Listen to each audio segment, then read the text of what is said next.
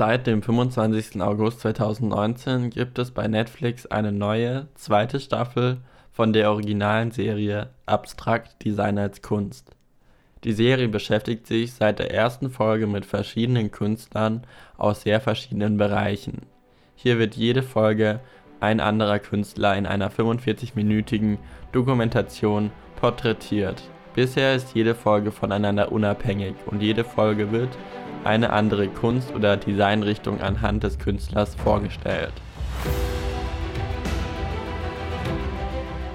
Damit herzlich willkommen zum Watch Next Podcast, wo ich dir jede Folge eine Serie oder Film vorstelle und meine Meinung dazu abgebe.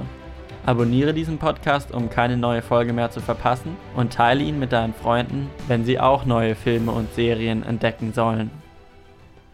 In den sechs neuen Folgen wurden unter anderem Kostümdesign, Produktdesign, Bioarchitektur oder auch Schriftgestaltung thematisiert. Was in der ersten Staffel noch an fundamentale Kunstrichtungen wie Illustration, Architektur oder Fotografie angelehnt wurde, hatte ich das Gefühl, dass es in der zweiten Staffel spezieller und besonderere Designbereiche vorgestellt wurden, sowie auch Spielzeugdesign von Cass Holman oder schon genannt Bioarchitektur von Neri Oxman. In den einzelnen Folgen wird der Künstler dann in seinem alltäglichen Arbeitsalltag mit Kameras begleitet und ein Interview mit ihm dient oft als Voice-Over.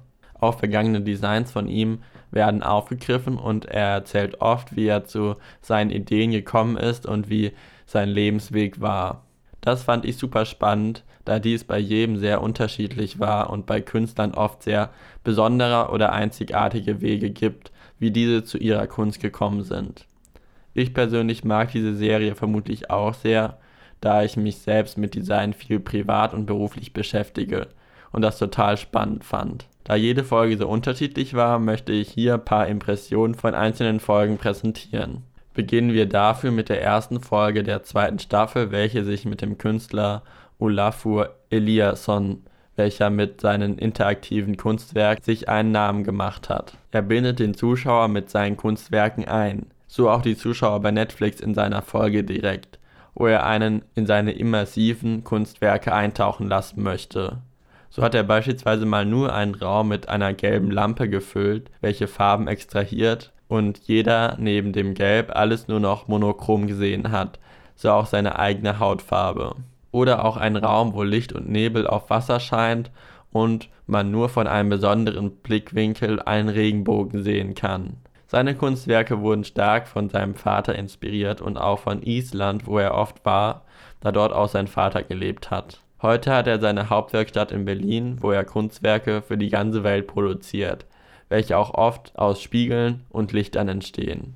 Die zweite Folge beschäftigt sich mit Neri Oxman, welche mit ihrer Bioarchitektur Kunst und Wissenschaft miteinander mit einem besonderen Fokus von Nachhaltigkeit verbindet. Ihre Lebensweise war super inspirierend, wie sie die Natur in den Mittelpunkt stellt und diese als Inspiration für ihre wissenschaftlichen Kunstwerke verwendet dieser ganze Bereich von Design war mir komplett neu und super inspirierend, da dort die Begrenzung von Design schier weit ist und man sich dort alles vorstellen könnte. Hier wurden auch ein Kunstwerk genauer gezeigt, wo sie eine riesige Lampe von Raupen entstehen ließ oder Roboter entwickelt hat, welche Seide spinnen können. Neben diesen wissenschaftlichen Kunstwerken hat sie auch einige besondere Architekturprojekte umgesetzt, welche auch in der Folge dargestellt wurden. Bei ihr wurde auch sehr ihre Familie und Heimat in den Mittelpunkt gestellt und welchen Stellenwert dieser in ihrem Leben hatte. Prinzipiell wirkte sie spirituell und inspirierend. Als letzte Folge möchte ich dir noch die von Ian Spalter vorstellen, welcher lange für das Produktdesign von Instagram verantwortlich war, sowie über das neue Logo.